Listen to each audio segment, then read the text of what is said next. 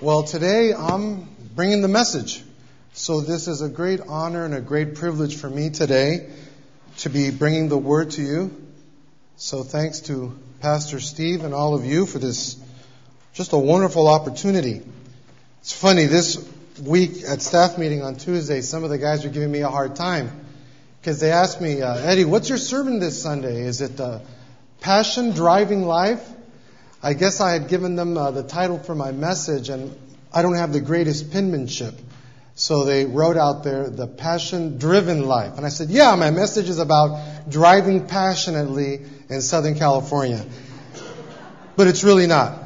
The message this morning is about having a passionate, driven life.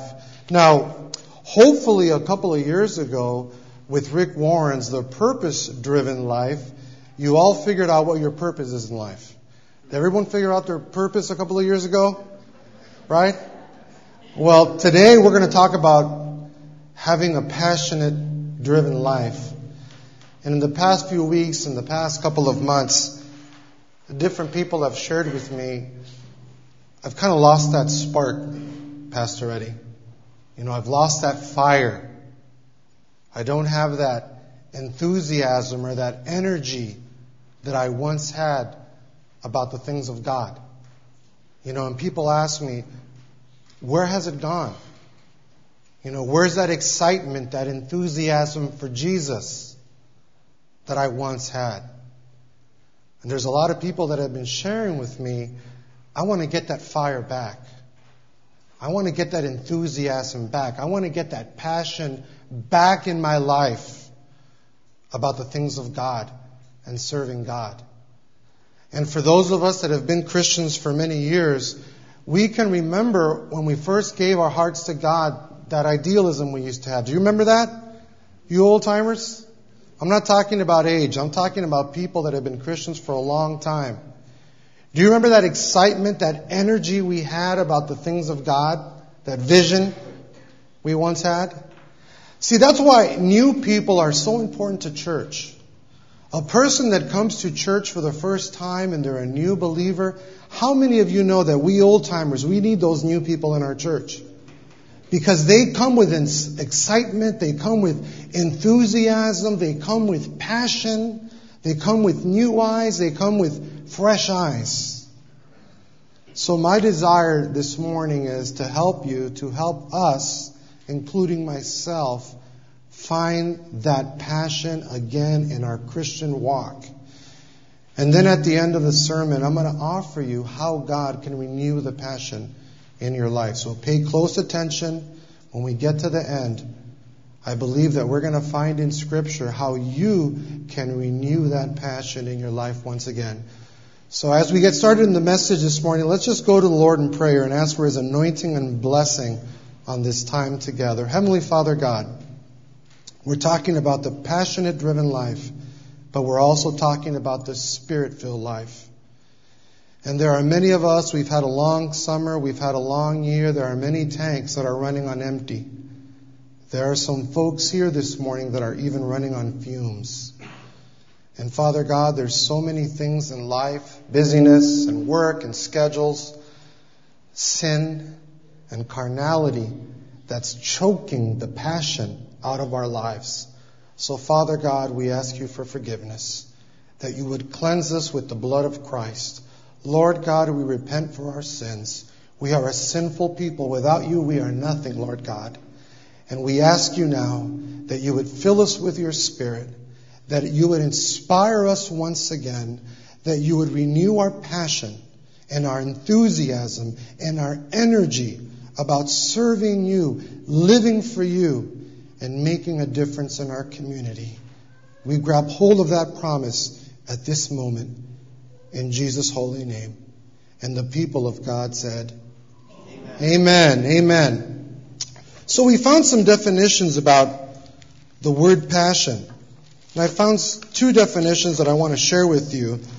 The first one is an intense feeling, emotion, or desire that drives someone to action. Okay, so what is passion? Passion is an intense feeling, an intense emotion or an intense desire. And you see, a lot of people kind of just stop there, right? A lot of people say, I'm passionate because I have so much emotion. I'm so kinetic. I have so much energy. But what does the definition say? The definition says, if you have passion, if you have energy, if you have emotion, if you have desire, it will motivate you to action. See, that's real passion. Listen, there's a lot of us that we get very passionate about losing 40 pounds. Have I lost 40 pounds, Don, in this year? No. Okay, that's just emotion. That's just feeling, right? There's a lot of us that are very passionate. I want to learn a new language this year. And what do we do with that passion? Nothing. You know, a worship pastor friend of mine, he asked me the other day, you know, he said to me, Eddie, are you an inspirational preacher or a motivational preacher? And I said, what, where are you coming with this? What do you mean, am I inspirational and motivational? What's the difference? And he said to me that an inspirational preacher will inspire you, but a motivational preacher will motivate you to do something. And what does the Bible say? Let's not just be hearers of the word, let us be doers of the word. So emotion, desire, and feeling is important, but we gotta put that to action. That's passion. Another definition that I found about passion is from the Greek word meaning pathos, suffering. Right? We all saw the Mel Gibson movie a couple of years ago, The Passion of the Christ. Isn't that interesting that the word passion comes from the word suffering? A couple of weeks ago, I heard a pastor who's doing very well. He's doing very well in his ministry. I, I think they have like 12 or 13 campuses in six states. They have 10,000 plus folks in his church. And one of the things that he shared with us, I, I, heard him, I heard him say this, is the difference between people who do what God wants them to do to the fullest extent in their life and people who don't really achieve a lot in their life is the people that go on to do great things are the people that are willing to pay the price. Did you hear that one? People that are willing to suffer and pay the price for their passion, if it's getting up in the morning early if it's devoting hours to something, the person who is willing to suffer and pay the price will do great things with their life. And what separates those quote unquote great people from those that don't achieve a lot in life are the ones that are unwilling to experience the pain. And many times in life we say to ourselves, you know, why isn't my marriage doing better? You know, I've been married 10, 15, 20 years. You know, you look around at your church and you say, man, we can do that. We can do what Lake Avenue does. We can minister in so many great ways. Why aren't we doing it? And then you have to come to terms with this point that I just said. Am I willing to pay the price to have a great marriage? Am I willing to pay the price to be the person that God wants me to be? Are we willing to pay the great price to be an exceptional ministry in Pasadena? What pain, what pain are you unwilling to experience in your life to move forward in life? Passion is suffering. I found some inspiring and hopefully motivating quotes here about passion. Christian Hebbel said, Nothing great in the world has ever been accomplished without passion. John Maxwell, pastor, Christian leader, and speaker, he said, A great leader's courage to fulfill his vision is through passion, not position or entitlement. Dennis Waitley said, Chase your passion not your pension. And there's a lot of us today, there's a lot of people in this world today that they are throwing away something very precious. It's their life, and it's their calling to pursue pension, to pursue career, to pursue, to pursue financial gain. And they're ignoring that calling, that God given passion that He's given you. I believe there are people here today that you have a dream, you have a calling, you have a gifting, you have an anointing to do something specific and special in your life. And you need to pursue that. I've had so many people over the years tell me, Eddie, you need to pursue your passions. Don't compromise. Pursue your passion. It's so important. Don't pursue your pension, pursue your passion. And the last one I have here is from Abraham Heschel. A religious man is a person who holds God and man in one thought, at one time, at all times, who suffers harm done to others whose greatest passion is compassion, whose greatest strength is love and defiance of despair. Now, all that was just the introduction. I haven't even started preaching yet. So, um, you know, this morning we're going to talk about a very passionate person in the Bible. Does anybody want to take a guess which passionate person I want to talk about in the New Testament? Peter right? And it rhymes too, or they both start with P, right? Passionate Peter, you know. And I want to talk about how passionate this man was, and he was a very passionate man. Uh, who was the first disciple? Who was the only disciple? In fact, who was the only other man that walked on water other than Jesus Christ? Peter, right? He was a passionate man. He was in the boat. And he was passionate, almost impulsive. And he jumped out of that boat and started to walk on water as Jesus did. We don't give him enough credit for that. Uh, who was the man in the New Testament that spoke out of turn several times? Peter. Remember when Jesus was on the Mount of Transfiguration and the glory of God was descending on Jesus? And Peter blurted out, Should I build a shelter? And then God interrupted him and said, This is my son, listen to him. Remember that? Right? That a boy, exactly. And remember, it was Peter who said, You are the Christ, the anointed one? And Jesus said, Flesh and blood have not revealed this to you, but my Father in heaven. Remember that? That was Peter. He would speak out of turn because he was passionate. Um, who was the guy who pulled out his sword and cut the ear off of the servant of the Pharisee? Who did that? Peter, right? He was quick to the draw. Another thing that Peter did is was on Resurrection Sunday when Mary and Martha came to the disciples and told them that Jesus had risen. And Peter and John started running to the tomb. And when they got to the tomb door, they stopped. Who was the first one to run into the tomb? Peter. And then, who was the first one to speak at the day of Pentecost, Pentecost when 3,000 people were saved? Who was that? That was Peter. So Peter was a passionate man. And guess what, folks? Passion, passion is something that God can work with. Passion is something in our lives that God needs to mold and channel. See, when Jesus found Peter, he found a man who was very passionate, very impulsive. He was ready to go, but God had to mold Peter. He had to channel Peter. He had to focus that energy like a laser beam and make him a more effective person. So I want to ask you to open up your Bibles to the Gospel of Luke.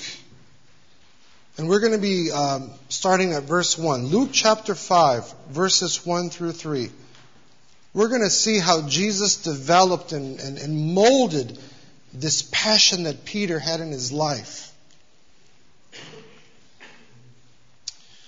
In Luke chapter 5, starting at verse 1, one day, as Jesus was standing by the lake of Gennesaret with the people crowding around him and listening to the word of God, he saw at the water's edge two boats left there by the fishermen who were washing their nets.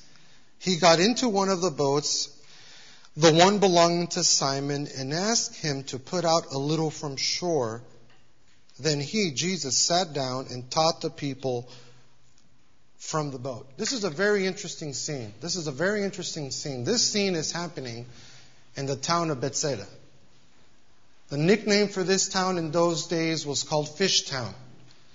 This was a town where their existence was dependent on the fishing industry.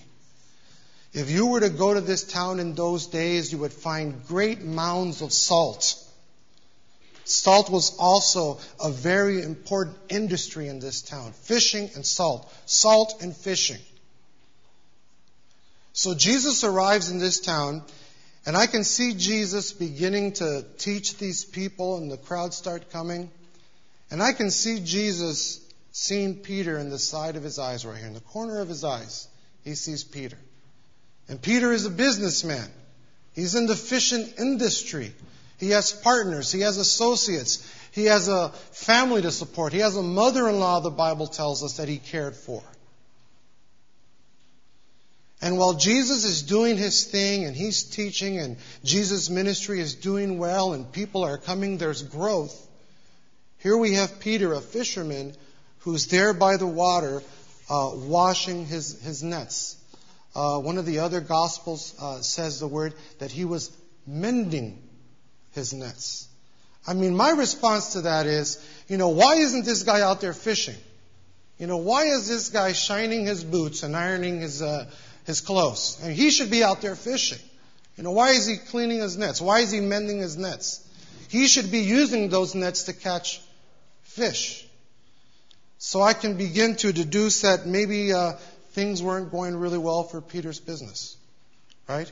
He was experiencing some hard times. In fact, the scripture is going to reveal this to us in just a little bit. A good friend of mine always tells me the story that there was a general during the Civil War, and he had the best army. They had the best uh, uniforms, they had the best polished boots, they knew how to march, they knew how to drill, but he never took them into battle. He would always march them around, but never take them into battle. And when I look at this church, every time I, I, I, have friends come over to look at Pasadena First Baptist, I mean, they're impressed, right? They're wide eyed. Wow, what a, what a great facility. What a great location. You know what this church is? This church is a tool. This church is a net. And what's the purpose of a net? To catch fish. What's the purpose of this tool? What's the purpose of the church? To catch people. To win people to the Lord. And many times we as a church of Jesus Christ in 2007, we spend so much time cleaning our nets, maintaining our nets, mending our nets, and Jesus is looking at us and he's saying, you should be out there, Peter. You should be out there catching the big fish. How many of you want to catch some big fish? You want to catch some big fish? You want to learn how to catch big fish? Jesus is going to teach his disciples how to catch big fish. Let's continue reading in the text here. Luke chapter 5, verse 6. When they had done so, verse 4. When he had finished speaking, he said to Simon, Put out into the deep water and let down the nets for a catch. Simon answered, Master, we've worked hard all night and haven't caught anything. But because you say so, I will let down the nets. Now verse 6. When they had done so, they caught such a large number of fish that their nets began to break. So they signaled their partners in the other boat to come and help them. And they came and filled both boats so full that they began to sink. Now I want you to get the nuances of what's going on in this story. Okay, so let's slow down a minute here and look at this. Jesus gets into Peter's boat and he starts preaching from Peter's boat. In other words, Jesus partnered with Peter to do ministry. And guess what happens when you or when we partner with God in ministry? Guess what happens? God will bless you. God will bless me. When we partner in ministry with the Lord, He will bless you. When Jesus got into Peter's boat, and he began to preach and he began to teach. When Jesus had finished preaching, when Jesus had finished teaching, he turned his attention to Peter and in so many words he said to Peter, you know what, Peter, you took care of me here. You know, you welcomed me here. You allowed me to come onto your boat and to ministry here. In other words, Peter allowed Christ to partner in ministry with Peter. And he said, Peter, now I'm going to take care of you. Let's, let, us let us take this boat for a ride and cast your net over there. And when they did that, there was so much fish, they had to bring another boat. In other words, Jesus was rewarding Peter for partnering in ministry with God. So, how many of us today want to partner in ministry with God? You want to partner with the Lord? If you partner with the Lord, I guarantee you that He will bless you. He will prosper you. He will shower blessing upon you if you make your home, your house, your finances, your life, your family, whatever you make available to God, and you partner with Him. He will bless you. They came back to shore as we continue reading here. When Simon Peter saw this, he fell at Jesus' knees and said, Go away from me, Lord. I am a sinful man. For he and all his companions were astonished at the catch of fish they had taken. And so were James and John, the sons of Zebedee, Simon's partners. Then Jesus said to Simon, Don't be afraid. From now on, you will catch men. So they pulled their boats up on shore, left everything, and followed him. You know what was very interesting to me as I was reading this scripture? I know, we have a lot of uh, Fuller types here, right? We've got a lot of Bible students here. Something that struck me that was very interesting is that Jesus said to Peter, Don't be afraid. So let me ask you a question, Fuller types. Where in the text does it show or demonstrate that Peter was dealing with fear? In the text that we've read, where does it talk about Peter being afraid or having fear issues? Where, where does it say that in the text? It doesn't really. Right? And I realize Jesus is God. He's omnipotent. He's omnipresent. He's omniscient. He's all knowing. Jesus, because he was God, he knew Peter's heart. And he knew that Peter was dealing with a fear issue. I mean, how many people do you know that have been in therapy or in counseling for years after years after years trying to deal with their core issue? How many of you are like me? How many of you are still working with some of your core issues? Anybody out there? And here we have Jesus Christ in a single afternoon cutting to the chase and getting to the real issue of Peter that Peter had a fear issue. And Jesus said to Peter, Don't be afraid. Don't be afraid, Peter.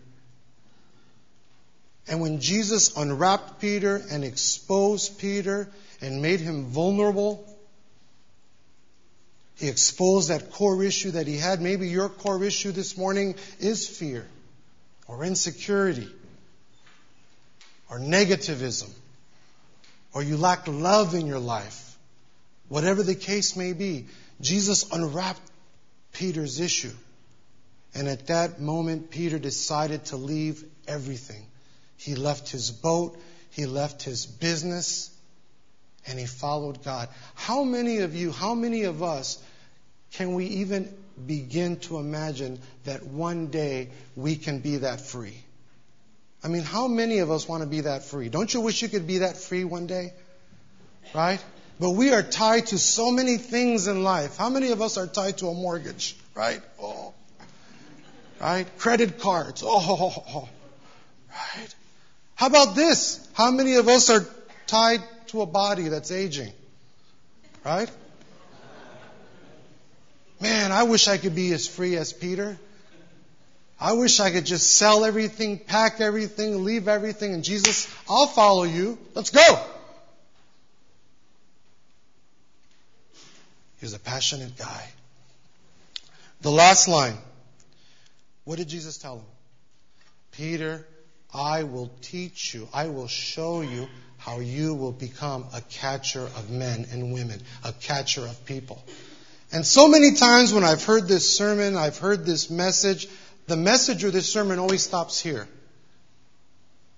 They never really show us, okay, how did Jesus t- teach his disciples how to catch people?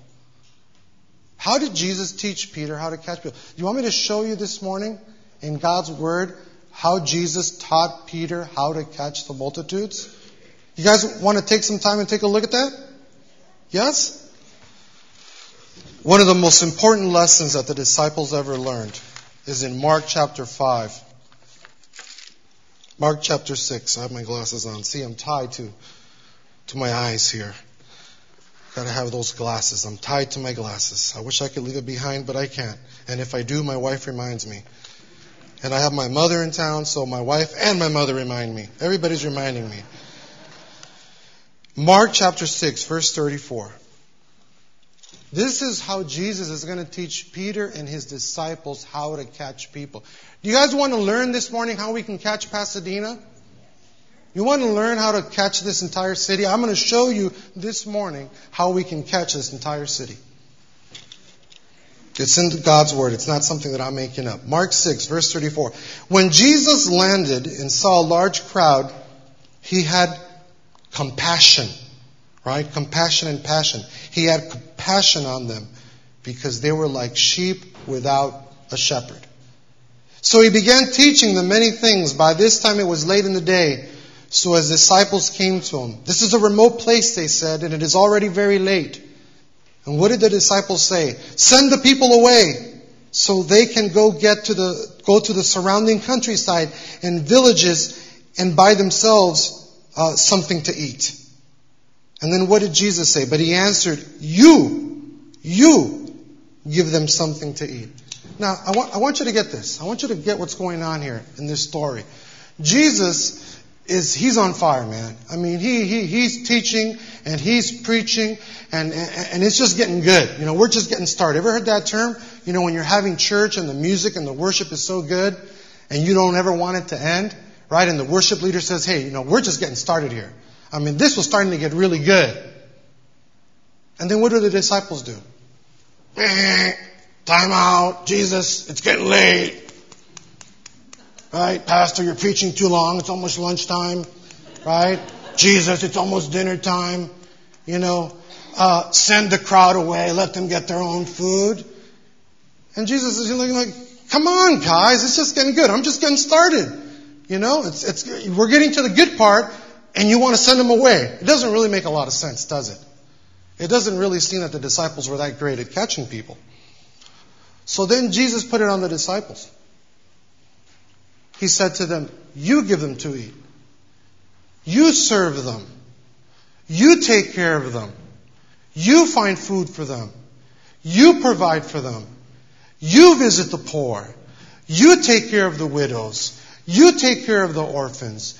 You visit the prisoners in jail. You see, a couple of weeks ago, uh, Pastor Steve, Joyce, and I went to the National Outreach Convention in San Diego. And the whole topic was about evangelism and reaching your community. And I bumped into an old friend. Uh, my wife and I, we met in Bible college in the state of Louisiana. And uh, there was a youth pastor, and he had a ministry called Crossfire. They probably had about a thousand people in the youth ministry and his name is Dino Rizzo. He's an Italian guy that lives uh, in, in, in Louisiana. And um, anyways, he's done really well. He's done really well. Uh, I went to his, his workshop that he did, and uh, his church has grown. They have about five campuses. And, and basically, uh, he told us that the way they reach their city is through service. You know, he, he told us that uh, he was reading the paper and he saw that in their town they were doing like a cancer walk. There was going to be about 10,000 people there. And he said that he didn't have a staff large enough to, to, to put on that kind of event.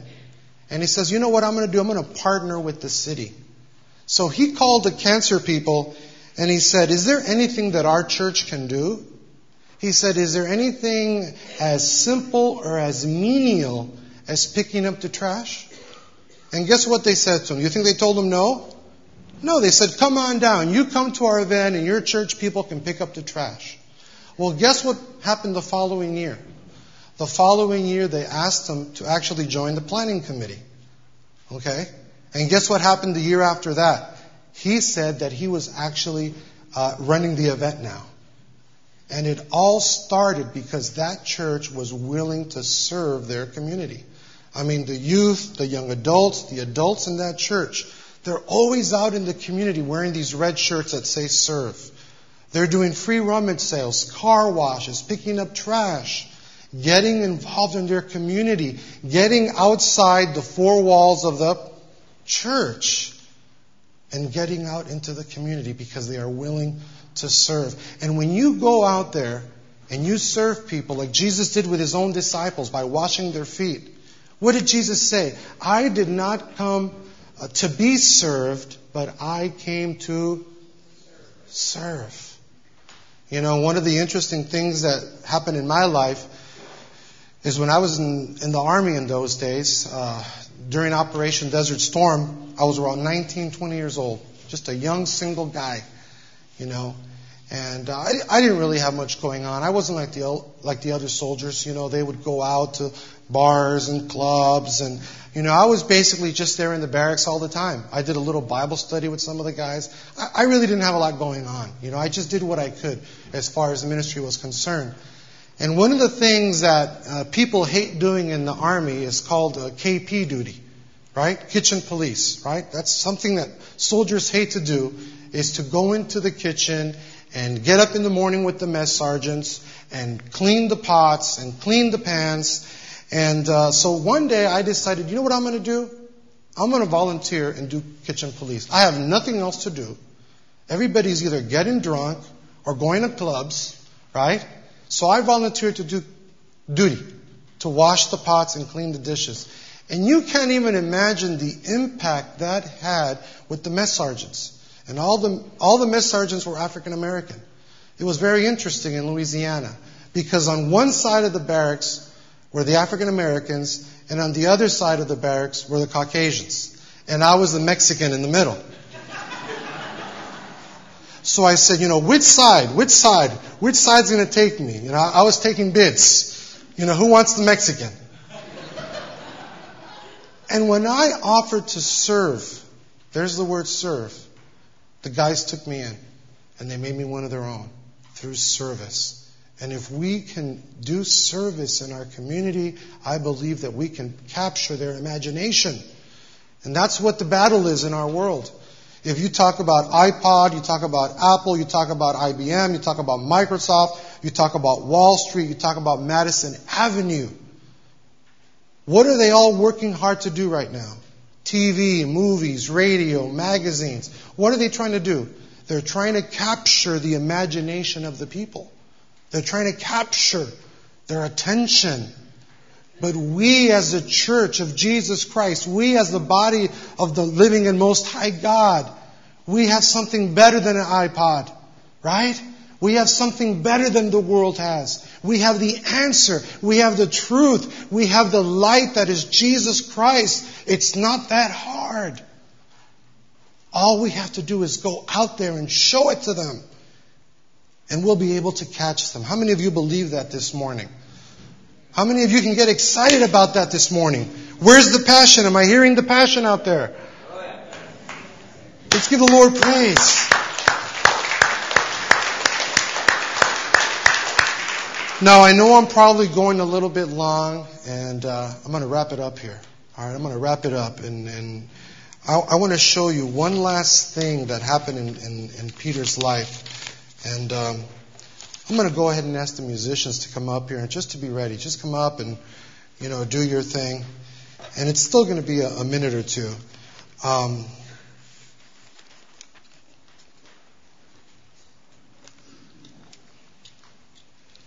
If you look in your Bibles in John chapter 21, this is several years later in the life of Peter. Several years later in the life of Peter in John chapter 21. And Jesus had, had been crucified and Jesus had resurrected from the dead. And uh, Peter had denied Christ three times. And Peter was once again uh, hitting some hard times in his life. And it's so interesting in John 21 that Peter ends up doing the same thing he was doing two or three years prior. He ends up back on a boat fishing with his disciples. Peter had a great calling in his life, great potential. He had great opportunity to do some great things. But because of guilt and shame, because of failure, he found himself right back in the same spot. I mean, how many times has that happened to you? It's happened to me, right? How many of you realize that when you're ready to take an incredible step in your spiritual growth and your spiritual development, when God is ready to do something incredible in your life, incredible thing in your life, with one misstep, we can be where? Right back where we started. So in John 21, we find this scene where, where Peter is fishing again. And not only that, he was also being very unsuccessful. I mean, he wasn't even fishing well. They hadn't really caught a lot of fish. He was right back in the same position because of guilt and shame. He hadn't grown. He hadn't really developed like we think he should have. But God was working on him. God was molding him. And Jesus came up to, to, to the seashore there with the disciples, and he said to them, Friends, have you caught any fish? You know, it's almost like a replay of three years prior. Same thing, same thing happening all over again. And of course, it was John, um, the beloved, who was the first one to say, That's Jesus. And because Peter didn't want to be showed up by John, what did Peter do?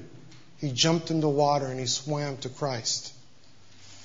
And by the time all the disciples that were there, there was about six of them that day, when they got to Christ, Christ was, was uh, cooking fish on the coals. And he said to them, you know, bring, bring more fish. And the Bible says that nobody talked, no one said a word. Not one person said anything. They were afraid. They were afraid to ask Jesus anything. This was a very a huge moment in all of their lives. And when they had finished eating the fish, uh, Jesus turned his attention to Peter. He put Peter in the hot seat. This passionate man that we've been talking about that needed to be molded. And some commentators and some uh, scholars don't know exactly what he was referring to. And I'm going to explain that. But he turned his attention to Peter and he said to Peter, Peter, do you love me more than these? You know, and some commentators, some scholars, they don't know if he was talking about the fish or if he was talking about the other disciples. Do you love me more than the other disciples do? Do you love me more than you love these fish? You know, and for a guy, you know, how, how many guys has a wife ever said to you, hey, do you love me more than your car? Right? See, we get asked those questions as men all the time. You know, do you love me more than your TV? Right? But you know what? Hey, when you go home, guys, tell your wife, do you love me more than your shoes? But when somebody asks me, do you love me more than your car or some, do you love me more than your TV? That's almost kind of like, come on, what are you talking about? That's, that hurts, right? Right, men? That hurts when the wife asks us that. Come on, you know that I love you, honey. I love you more than my car or my TV. But Jesus asked Peter, Do you love me more than these? And uh, Jesus used the, the, the Greek word agape. Do you love me supremely, divinely, above all things, Peter? And Peter responded, uh, Yeah, I like you. I'm very fond of you. He used the Greek word phileo. And then Jesus asked him again, Peter, do you love me above all things, supremely? And Peter answered again, ah, I like you. I'm very fond of you. And then a third time, Jesus asked Peter, Do you love me? And by that time, Peter was very hurt. And he said, Jesus, you know that I love you. You know, how do you rekindle that passion in your life? How can you rekindle that excitement, that energy? Maybe you've lost it this year. Maybe you've lost it this summer that enthusiasm, that spark about reading God's Word, about praying, about living a holy life, a sanctified life, about being used of God in a great way, maybe you've lost that spark. And the way you rekindle that passion is by loving your God more than anything else in your life.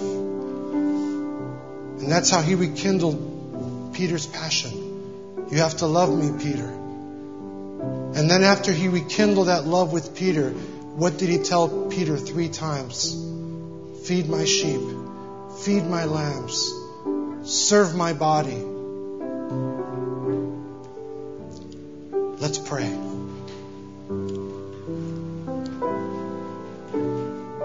Heavenly Father God, you are working on each one of us. We are all on a journey. You are molding each one of us. And Father God, before you can rekindle the passion, you need to rekindle the love. And there's no easy way about it. Either we love you or we don't. We cannot serve two masters. We cannot love you and the world. We get so caught up with life and schedules and busyness and doing things and going places that if we've lost that passion, that spark, maybe it's because we've lost our first love.